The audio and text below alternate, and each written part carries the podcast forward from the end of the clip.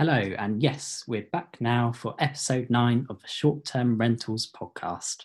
My name is Paul Stevens, news editor of Short Term Rentals, and today I'm joined by a very special guest, David Krauss, who is the founder and CEO of short term rental advocacy organisation Rent Responsibly and was the co founder of noise monitoring company NoiseAware. Hi, David, how are you doing? I'm fantastic. It's Friday. I think we're all glad about that. And um, where are you calling in from today? I am on Cape Cod. It's June, and June in Cape Cod is a wonderful place to be. Excellent. Um, so today, um, we've already mentioned this, but uh, we're going to be discussing the publication of Rent Responsibly's upcoming COVID 19 impact report uh, the main takeaways and trends that we're going to be taking from it uh, that will form uh, part of this new normal that we're seeing materialize, um, and also your work with uh, other other advocacy figureheads in creating a playbook to encourage governments uh, to to enforce fairer short-term rental regulations. So, David, my first question is. Um, how have you been affected personally by this lockdown period? And why would you say your role um, at rent responsibly is even more important now to be uh, advocating this sort of collaboration within the short-term rental industry? Great question and thank you for having me on paul. Um, much appreciated. So as i mentioned i'm on cape cod. Uh, at the beginning of this year i did not expect to be living with my parents uh, yet again at 36 years old but i am actually quite delighted to spend uh, the time I am with my parents. I'm at their house uh, out here. So the disruption of of COVID and the pandemic, you know, it it is present in virtually every area of my life, and I'm sure many anybody who's listening to this can't can't say that they're on the same path that they thought they'd be on at this moment in time, you know, prior to March. And uh, with that, you know, the work that we're doing at Rent Responsibly is dramatically more important. And I thought I always thought it was important, but now uh, with the impacts of COVID nineteen uh, on our industry, the short term and vacation rental industry, I think as an industry we're realizing that our collective voice needs to be uh, stronger, louder, more uh, on message, more cohesive, and then um, on the same by the same token, if we look at ourselves in the mirror I think we rec- we're recognizing we need to step up in a couple areas, um, and, and, not just in advocacy, which is kind of a broad term, mm-hmm. but a lot of the different things that we're doing at Rent Responsibly uh, are, are, becoming increasingly important as we think about reopening markets or uh, fair and reasonable regulation is, is kind of a downstream effect of, of not having a cohesive voice. So these things have really come out into the open and our COVID 19 impact survey uh, has also highlighted a lot of these elements as well. Of course, and um, you know, by extension, then what would what was your thinking originally um, behind the launch of this COVID nineteen impact report, and what did you want to find out from it? Great question. We didn't expect to do a COVID. We didn't expect to do any sort of survey like this. Um, but what happened was you know as soon as march 11th that's when i consider the pandemic hitting hitting my world because they canceled the nba basketball season that day. And when that happened i knew oh man like this is this is different. Um, but everything after that was was uh, you know fire hose of of issues and drama basically um, that that we were all dealing with and trying to to figure out. So in that maelstrom and in that uh, kind of wild late March period, uh, one thing that we realized that Rent Responsibly is we were hearing that everybody's calendar was completely cleared out, right? The cancellations 80, 90%. Um, the, the different platforms cancellation policies obviously uh, were, were being dealt with at that moment as well. Well, guess what? We are the short-term rental industry and we don't sit around and, and, wait for the world around us to, to solve our problems. We're entrepreneurs. We're problem solvers. We're innovators. So what we saw on a anecdotal basis were that our short-term rental friends and colleagues were welcoming in where the demand welcoming in travelers uh, that were stranded, welcoming in students that were uh, pushed off campus, welcoming in nurses, doctors, first responders into these furnished rentals for longer periods of time, almost immediately. I mean, on a dime. And that was something that just opened our eyes. And as Rent Responsibly, we had a series of, uh, you'd appreciate this, Paul, in the media. We, we wanted to tell the stories of individuals in our space, and we called it our Humans of Short Term Rentals series. Immediately, my uh, partner Alexa at Rent Responsibly realized that we had we're hearing all these people helping in the pandemic moment. So we created a, a sub series called Find the Helpers, you know, hashtag Find the Helpers. And so we were interviewing these um, these people who are helping. I mean, these were folks that were keeping their cleaners on payroll despite the fact that there was nothing to clean because they knew that their cleaners were desperate, or they were asking owners to open up their homes to first responders and there was this dramatic i mean some of the results 50% of the people we we surveyed took in somebody who was either an essential worker or a COVID uh, impacted traveler. And that sort of dramatic, um, you know, almost avalanche of anecdotes said to us, we need to get data around how many people are doing this, how many people are hurting, how they're hurting, and what help they need. And that was the impetus to team up with the Vacation Rental Management Association uh, and our friends at AirDNA to get this information in broad-based data form. So this was a U.S. survey. We wanted to get 400 people to take the survey, and we ended up with over 1,400 responses, which just says that folks wanted to uh, tell their story and also get more involved. I mean, I think taking a survey is a form of advocacy because you're getting your voice heard in a in an aggregated way, and, and this report really, really tells our story for us. Mm. Um, and then, what were your main takeaways from the report, and what sort of trends um, are you seeing that will form part of this new normal um, that we're seeing gradually start to materialize for the sector? I, I find it particularly interesting that you you mentioned about the industry being based around entrepreneurs. So, could you expand a little bit on that? Of course. And, and, Paul, I mean, you know so many of the same people I do in this space. These folks are, you know, they're hardworking, diligent, community oriented entrepreneurs.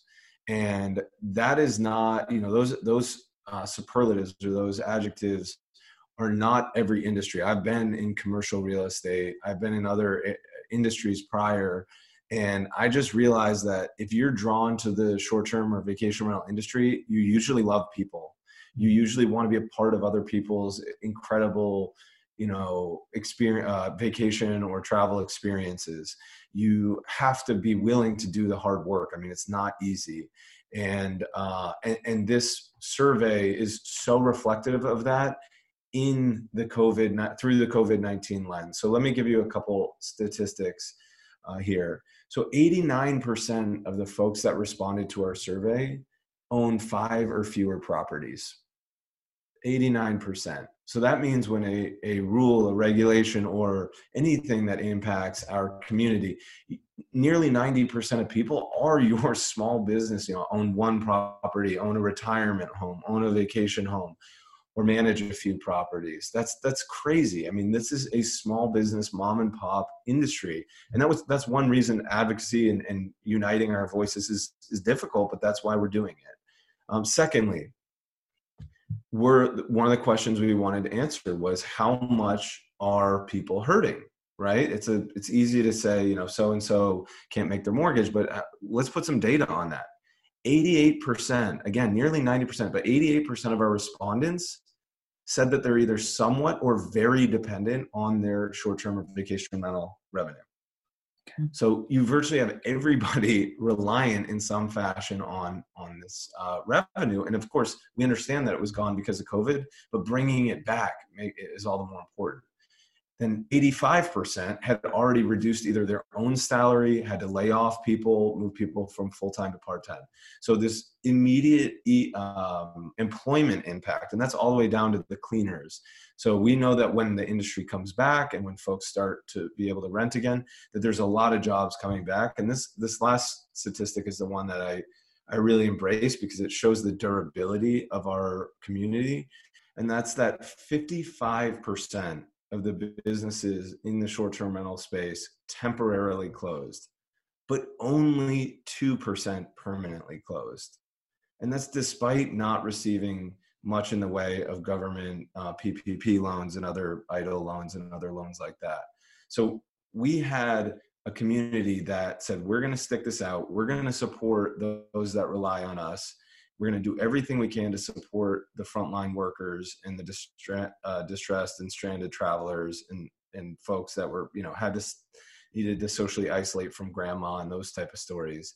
But only two percent closed up shop. So we have a very very resilient community and a very very resilient industry, one that should be embraced, I think, by the larger world around it. And uh, that's that's the story I want everybody to know. Fantastic. Um, and I mean, I want to talk a bit more about your work that we saw in January um, when you teamed up with other short term rental advocacy figureheads um, to create this new playbook to encourage governments to enforce these fairer regulations that we're talking about. How uh, how's that going so far? Um, and then what on top of that, what have you made of the uh, the regulations we've seen enforced um, in states such as Florida um, where we've seen vacation rentals temporarily prohibited, but some other hospitality establishments have been left open.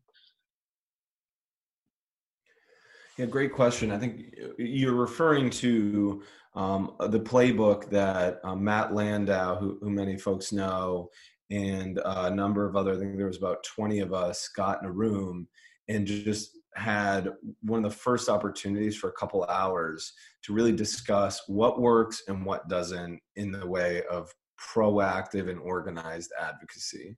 So advocacy, I'll, I'll, probably go say this till I'm blue in the face, but advocacy is just a crappy term because it sounds boring. And I think what I believe is that there's virtually nothing about the short-term rental community that's boring the problem is we as a community are uh, very distributed. We're full of small businesses, very uh, highly uh, overburdened staff all across the board. I mean, anybody who's managed a short-term rental knows there's not a lot of free time, and so we ask that same community to get involved and to um, you know bring their voices to the table whenever there's rules and regulations that are, are being discussed and that's very difficult. Um, the the idea that this group got together and really said was let's try to build a cohesive playbook that anybody can use and understand what are the most effective ways of getting our voices out. And you know, on, this was the end of uh, 2019, and, and, right around the time that Rent Responsibly was established um, as a, a third-party independent advocacy organization, purely uh, there to uh, build a sustainable future with the short-term rental community for the short-term rental community. And so this playbook and, and a number of other actions and activities like it are really the building blocks of what we hope will be the quote new narrative the new narrative the new and next uh, chapter of our community is one where we're strong we're cohesive we don't rely on people who don't have the time or money to advocate for themselves. We do it professionally in a relatively centralized way with local direction. So making things 90% easier is our mission at rent responsibly and so we're taking things like this playbook and putting them into use, connecting with local leaders, and really helping people advance their own cause in their local community. So, on that note, Paul, I just want to pinpoint one thing. We don't go to cities and say, hey, you need to change your rules. That, that's just not what anybody wants any outside organization really to do.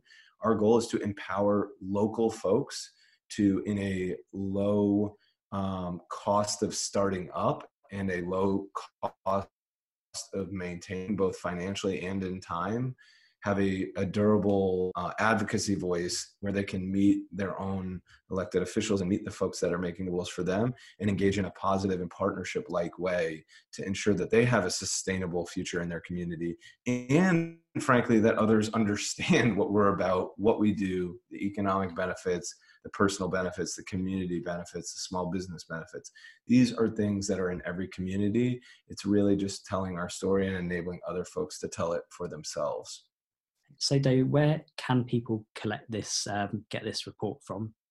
Great. Yeah, you can go to rentresponsibly.org and we have the survey and the report ready for you. It's a free download. Uh, we encourage you to to check it out and also share it with your local elected and uh, elected officials and staff. I think they'd be very interested to learn about our community. I think it will help us all, the more people that see it. Excellent. Well, thank you very much for talking to me today, David, and for being the latest guest on the podcast. My pleasure.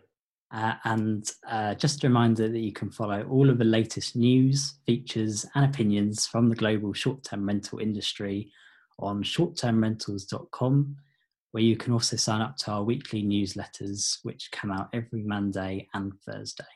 We've got lots more planned for the next few weeks, so please do join us in the meantime, thank you for listening, and we'll see you next time.